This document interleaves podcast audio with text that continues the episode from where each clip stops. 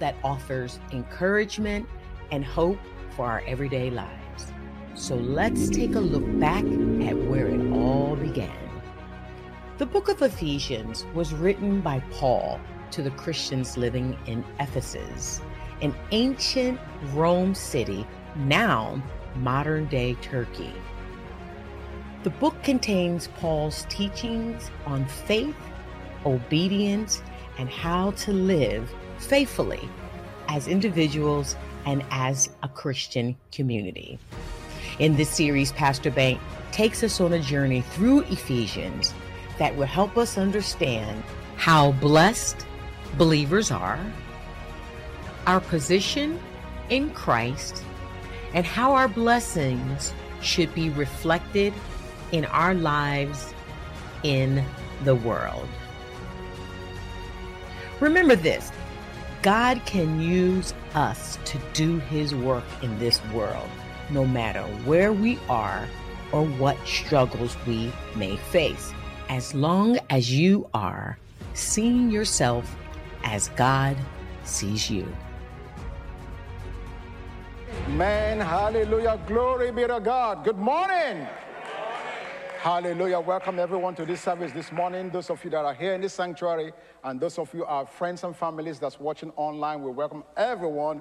We thank God for what He has done, what He's doing, and what He will continue to do in the name of the Lord Jesus Christ. And everybody said, Amen. And let me just be the first to say, Merry Christmas in advance is coming. this time Sunday, it will be Christmas. Amen. And just so you remember, we here at Go Church, we are building a Jesus community to serve our world. And we thank God. Amen. Yeah, that's good. That's good. That's good. And I want to just give a special shout out to those uh, who came to help us yesterday with a LOM. LOM is Love Outreach Mission uh, Food Pantry. Yesterday, uh, in commemoration of Christmas, they give out toys, not only just food because you know about food insecurity, so they give food out every week. Every Saturday they do that. Every Saturday. But yesterday in particular, they gave some toys away to our community, and I just want to thank God for all of those of you who came to serve to help us make that a successful day because it's not easy. It's a lot of work. You ask Brother Deola, you ask Pastor Sharon, uh, they, will let you know how tough it is week after week after week. But in particular, yesterday, I want to thank Sister Angela Carr. I don't see her here this morning. I want to thank Caroline Amor. I want to thank Sister Hilda Jaja, wearing the Christmas hat. Glory to God. You are the Mrs. Santa Claus. It's good to see you, Hilda.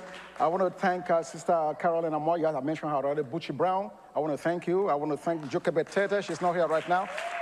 Jochebed is not here, uh, but Pastor Nee was here with her. They were all serving together. And Sister Nkoyu, thank you so much. Thank you, thank you, thank you. Thank you. And the pantry is closed for the next two weeks, and the first time they open again next year will be January the 7th.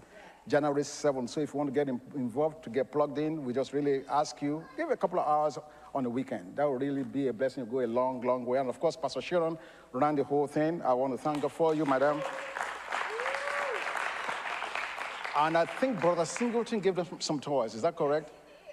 It's good to have you, sir. Thank you so much. Thank you. Thank you. And immediately after the service today, they're going to be giving up more toys to those of you that are here. I don't know what the age limitation is. So if you're already 50 or 40, you may want to say you are 10 or 15. You might get something. but praise God anyhow. Amen. Let's get back in our teachings this morning. And if you've not been joining us, I really want to strongly encourage you go and study the book of Ephesians with us. I'm saying that not because I'm the one standing up here, but because I know what God has done in and through that book. I can pinpoint certain ones in this congregation whose lives have been transformed as a result of the study of that particular book. Amen? Okay, so this morning I'm going to move on in this series. I'm going to teach today on seated with Christ. Seated with Christ. I was listening to the uh, song selection by the praise team. They sang this song that says, uh, I'm under his canopy. It gives me security. I'm the righteousness of God in Christ Jesus. This is so powerful. Because when you understand the full meaning of, uh, the full implication of being seated together with Christ, it will change your life completely. Absolutely, completely. So let me just dive into the scriptures right away because of time. Ephesians chapter 1, verses 20 and 21. Ephesians chapter 1, verses 20 through 21. And so, Father, I just want to thank you again for our time this morning. I thank you, Lord, for the prayer that's gone forth. I thank you for every man, any woman under the sound of my voice. I pray, God, that by the power of your Holy Spirit, that they'll give heed to the things you are saying through me this morning that will change and establish them for good to the glory of your name. Thank you, Lord. We bless you. We honor you in Jesus' name. Ephesians 1, verse 20. Which he walked in Christ when he raised him from the dead and seated him at his right hand in the heavenly places.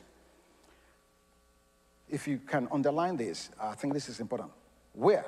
Far above all principality and power and might and dominion and every name that is named. Let me just ask you a question. Is Satan a name that's named? Oh, okay. Just I just thought I would check. Not only in this age, but also in that which is to come. Then Ephesians chapter 2, verses 4 through 6. But God, who is rich in mercy, because of his great love with which he loved us, even when we were dead in trespasses, made us alive together with Christ. By grace, you have been saved and raised us together and made us sit together in the heavenly places in Christ Jesus. Let me just ask you a question. I want to make sure I'm speaking to the right congregation this morning.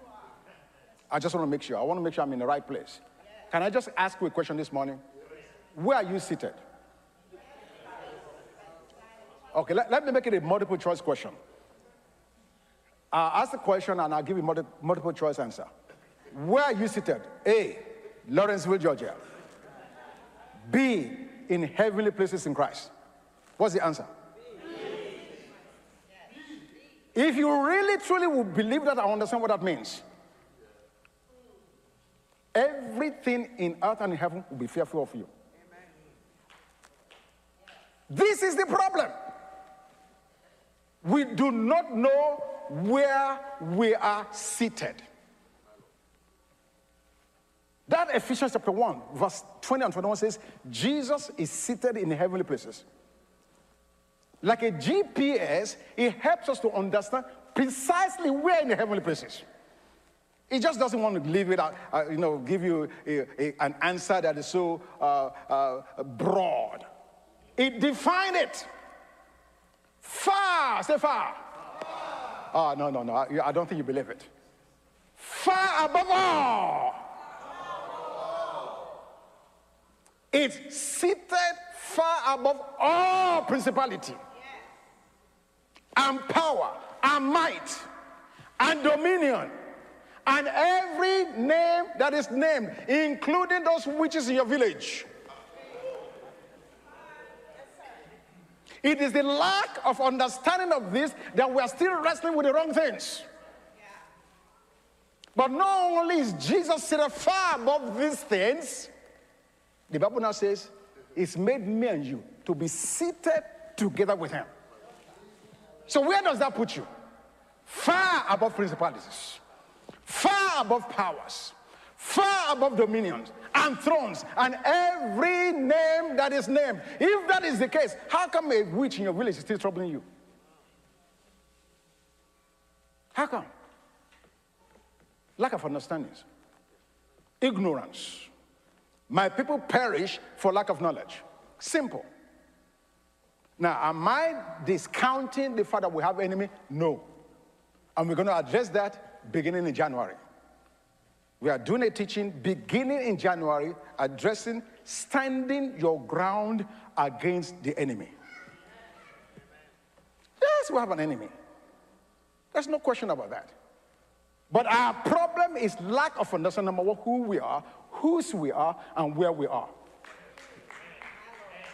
The lack of understanding of who we are, whose we are, and where we are above every principality. There is no devil. There is no demon. It's impossible. Because of where I am, I understand who I am, whose I am, where I am, and therefore I can put the devil in his place. Now, let me tell you something. Not only should you know it, even the devil knows it. He knows it, he knows it more than most of us. In the book of Acts, he says, Jesus I know. Yeah. Which means he knows something. Paul I know. So, so some of us say, well, Jesus is, special. How about Paul? Jesus I know. Paul I know. But who are you? That who are you there are just as many of us because of our ignorance. But I am praying that by the power of the Holy Spirit, through what God is sharing with us, that our eyes of understanding will be enlightened, that we come to a place of recognition to know who we are, whose we are, and where we are. Let me go to another scripture in John chapter 3, verse 13. Now, hear this, please pay attention to this scripture. John 3 13. Jesus is speaking. He says, No one has ascended to heaven. now, watch this. But he who came down from heaven, let's, let's just take a pause there. No one has ascended to heaven but he who came down from heaven. So Jesus is acknowledging that he came down from heaven. Is that correct? Thank you. That is the Son of Man who is in heaven. Did you see that? He first told you he came down from heaven.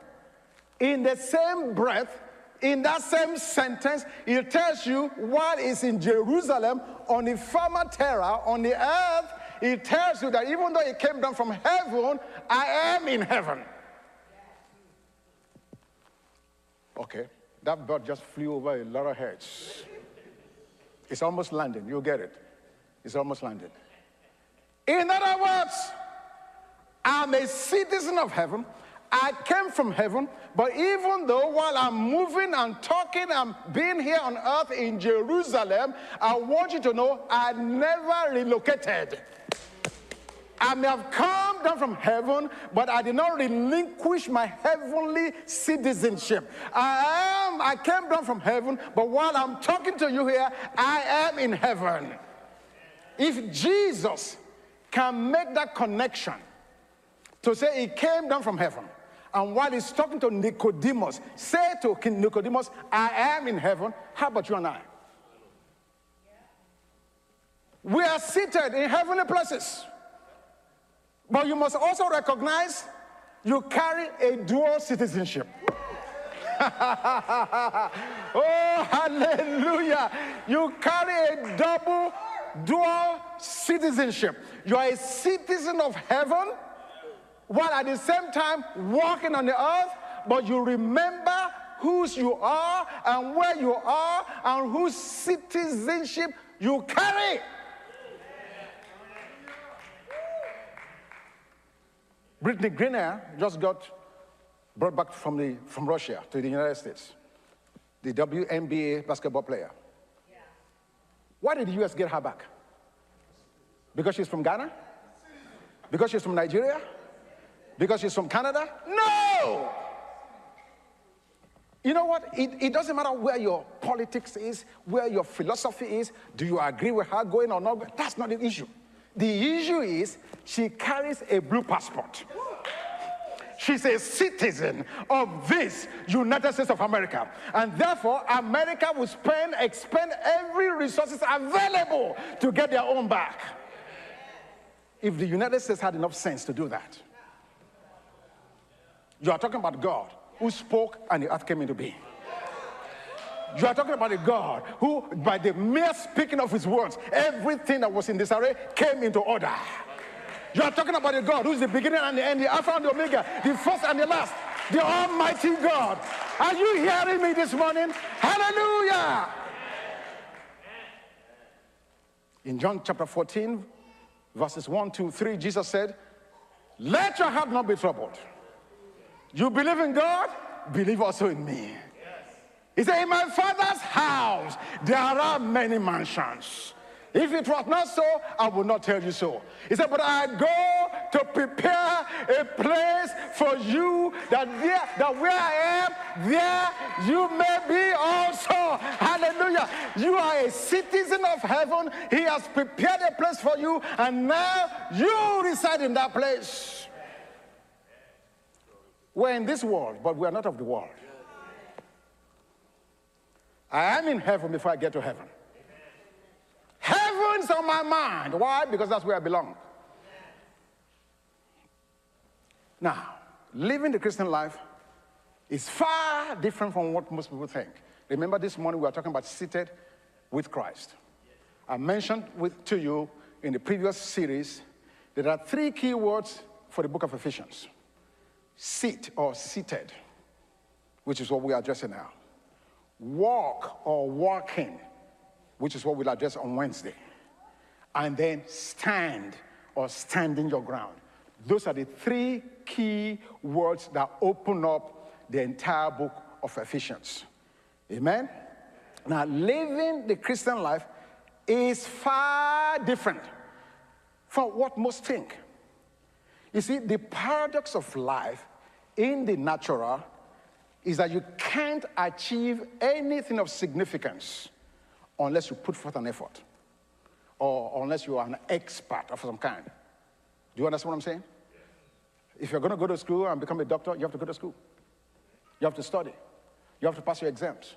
If you're going to be a lawyer, you have to go to school, study, pass your exams. If you're going to be a school teacher, it's the same thing. No, in the world in which we live in, nothing is given to you. You have to earn it. You have to deserve it. You have to conquer it. This is the paradox of life because we live in two worlds. We are heavenly beings living on the earth, and we need to conform with both. We need to learn how to conform with both. So, in the natural, the paradox is I achieve, I get. If I don't go to work, I don't get paid. If I don't study, I will not pass. Amen? Whereas, as a believer, you are justified, you are blessed, and you are sustained by what another Jesus has attained. It's not like it's not like nothing gets done. It's just that you are not the one that's doing it. That's the paradox. So, as a natural person that carries a dual citizenship, you must earn your pay, earn your merit in the earth. But as a kingdom citizen, you understand that by grace you've been saved, justified, blessed, and sustained by what another, Jesus, the Son of God, has already attained. So, in order for me and you to be successful, you have to learn the balancing act. You must understand the balancing. Where, where does my effort carry me and stop? And I lean on Jesus. Where, where, how do I lean on Jesus in order to produce the results that He expects from me? You must understand that. You can't go to work tomorrow or yeah, Monday and say, oh, well, my boss, you see, uh, I'm a believer, I live in heaven. I'm just going to sit down here, please, on Friday, I want my paycheck. Okay. They're going to call security, pack your stuff, and get out of the door. And while you are at the door, please leave your, leave your badge, your, your ID.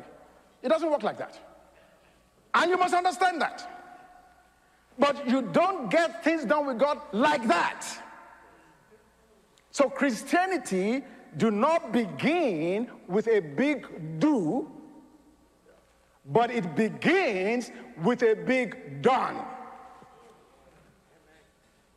This is huge. The fundamental principle on which Christian life is based from start to finish is the utter dependence on the finished work of Christ. That's it.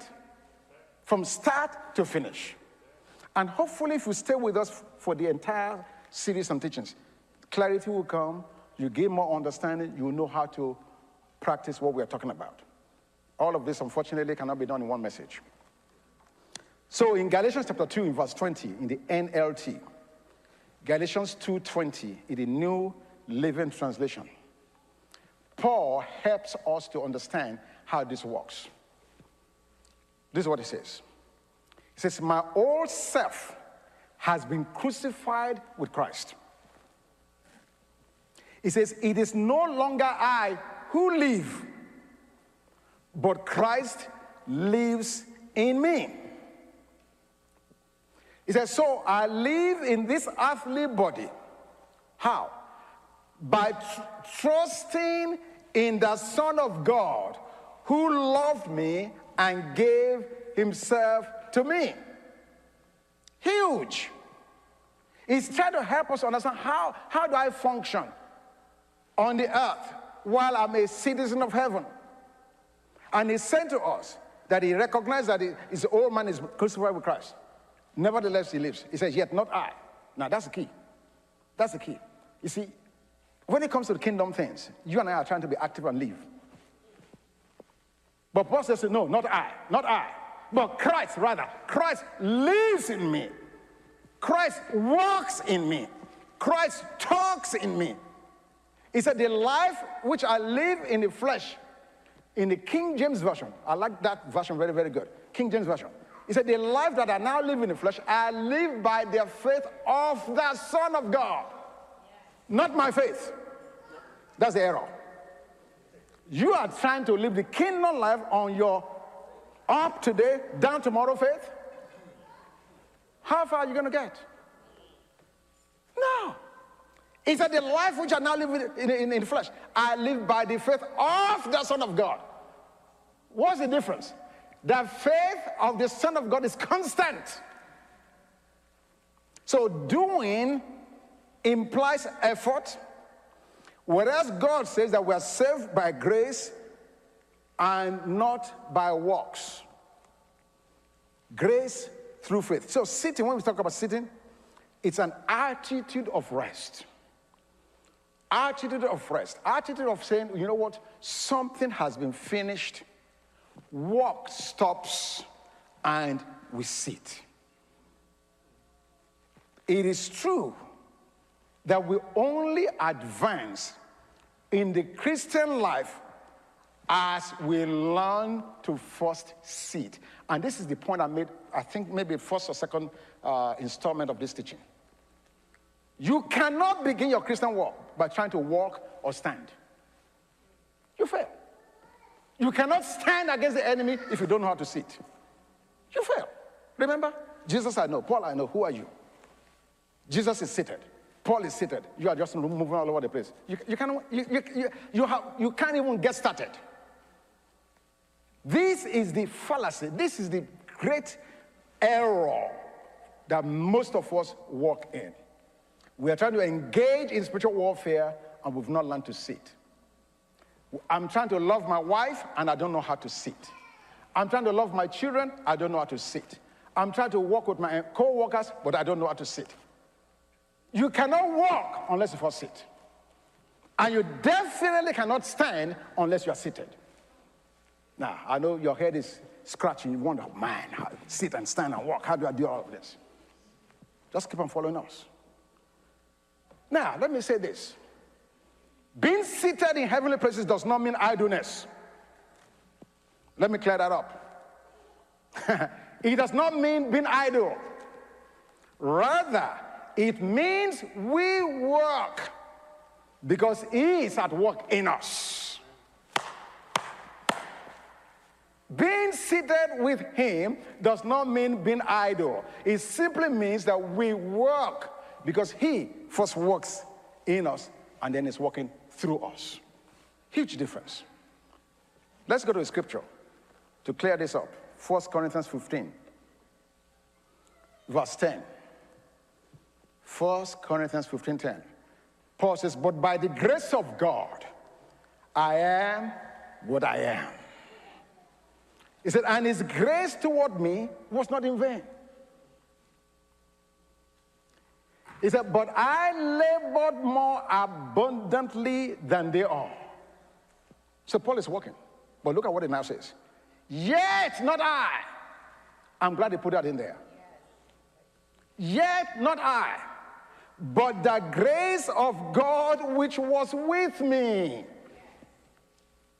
He walked, he labored, But he recognized that his labor was not something that, he was, that was self motivated, that began from him. No, he said the grace of God, God's enablement, God's favor, God's power was what was at work in him.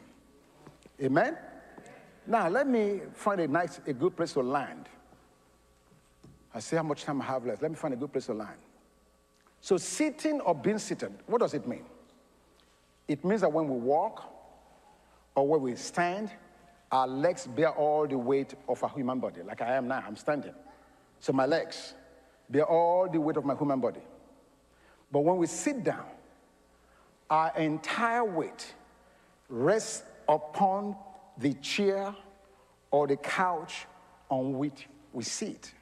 So in the spiritual realm, to sit down is simply to rest our whole weight, our load, ourselves, our future, our everything upon the Lord. There are so many examples. Well, I'm just going to give one and then I'm going to close with a few scriptures. Let me just show you how this sitting or resting principle operates throughout the entire scriptures. The rest principle is first seen in the scripture in the week of creation. In the creation of the earth, God walked from the first to the sixth day and they are arrested on the seventh. We may say that God was working for six days. Then, when the task he had set for himself was completed, he ceased to work. The seventh day became the Sabbath of God, it was God's rest. Now, how about Adam? Where did Adam stand in relation to that rest of God? Now, watch this. Adam, we're told, was created on the sixth day. Clearly, Adam had no part in those first six days of work. For he came to being only at the end of the sixth day. Therefore, God's seventh day was in fact Adam's first day. Whereas God worked for six days and then enjoyed a Sabbath rest. Adam began his day with a Sabbath. This is the paradox that God is trying to get me and you to understand. God works before he rests. Why man must first enter into God's rest and then alone can he walk.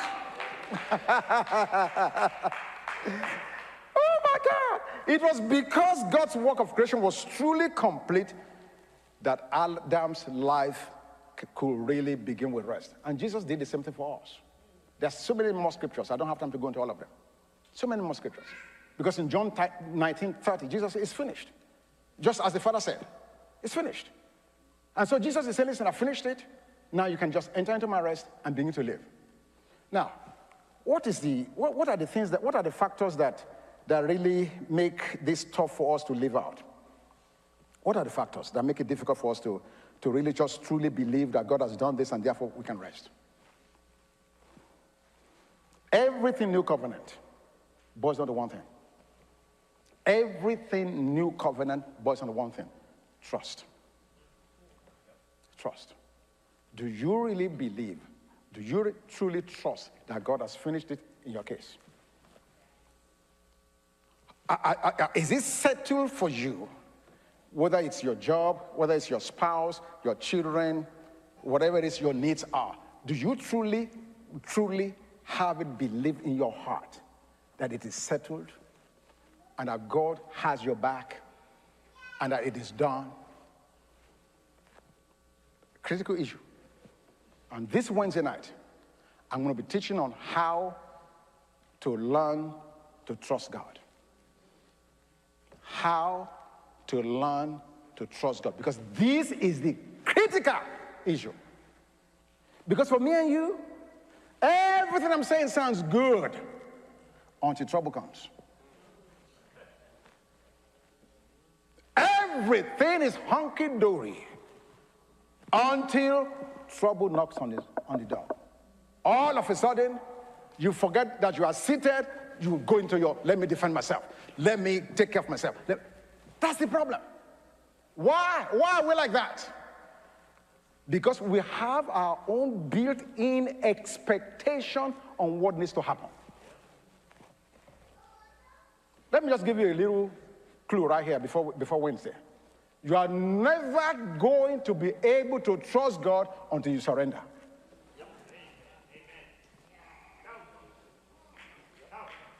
Never. Surrender means, he said, for many of us, say, Are you born again? Yes, I'm saved. I'm born again. Jesus is my, is my Savior, yes. But is He your Lord? Big difference. Big difference. As your Lord, you recognize, listen, I've relinquished all the rights of my life to you. You are in a driver's seat. Drive, I'm just going to enjoy the ride. And when you're driving, I'm aware that we're going to go through bumps. There are some potholes that will shake me a little bit. But I know that I know that I know that I know. You are in the driver's seat. We have not settled that fact. We are all born again, all going to heaven. But if I was to ask you, is he Lord of your life? You say, You are Lord until you touch my pocketbook. my pocketbook is sacred. Hallelujah. God, what are you doing with my pocketbook? No, it's not Lord. For the most part, it's not Lord. And that's why we cannot trust him. Look at the kids toddlers, infants, as long as they were their parents. You say, jump in the pool. They don't have any sense. They're going to jump. Why? They know you love them and they trust you. They trust you. They don't care. It doesn't matter what they're faced with. As long as Papa is there, Mama is there, all is fine. You conquer the world for them. And that's why Jesus said, except we be converted and bear little children, we cannot enter the kingdom of God. You are joking. Yeah, you're saved by grace.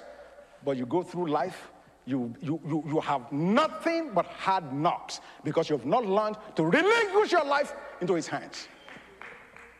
Let me show with Paul as I close. Five scenarios that Paul found himself in. In Acts 19, verses 11 and 12. Look at what we read. We all love this one. Now, God worked unusual miracles by the hands of Paul. So that even handkerchiefs or aprons were brought from his body to the sick, and the diseases left them, and evil spirits went out of them. Hallelujah! He was a man of God, endowed with the power of God. We love that. Miracles. Paul worked miracles at Ephesus that turned the city right side up and he planted the church.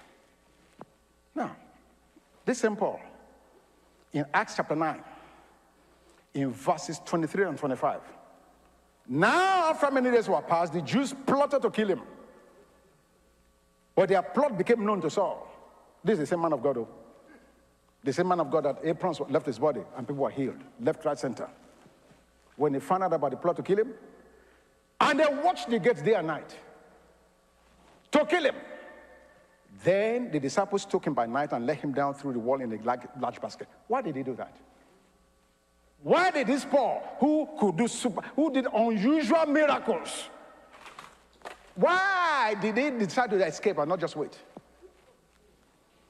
You see, I'm saying this because many of us, we, we, we have a, a, a, our mindset is, is, is just straightforward. Everything God must be good and nice and must be comfortable, convenient, blessing, blessing, blessing, blessing, blessing. You've not read your Bible. That's our problem. Another example. Now, it's amazing. It's amazing that Paul escaped here in Acts chapter 9. But when you get to Acts 20, I won't read it. In verse 23 and 24, Acts 20, the same Paul. They told him, Paul, you go to Jerusalem, you're going to be arrested. In fact, not only that, you'll be killed. What did he say? He said, I cannot, not, not my life dear unto me. I'm aware of the plot against me in Jerusalem, but I'm good and ready to go. The same person. In one instant he escaped, the other instant they said, bring it on. If it was you and I, we'll still be holding prayer vigils. God, hey, cancel it, return to sender. biblical illiterates.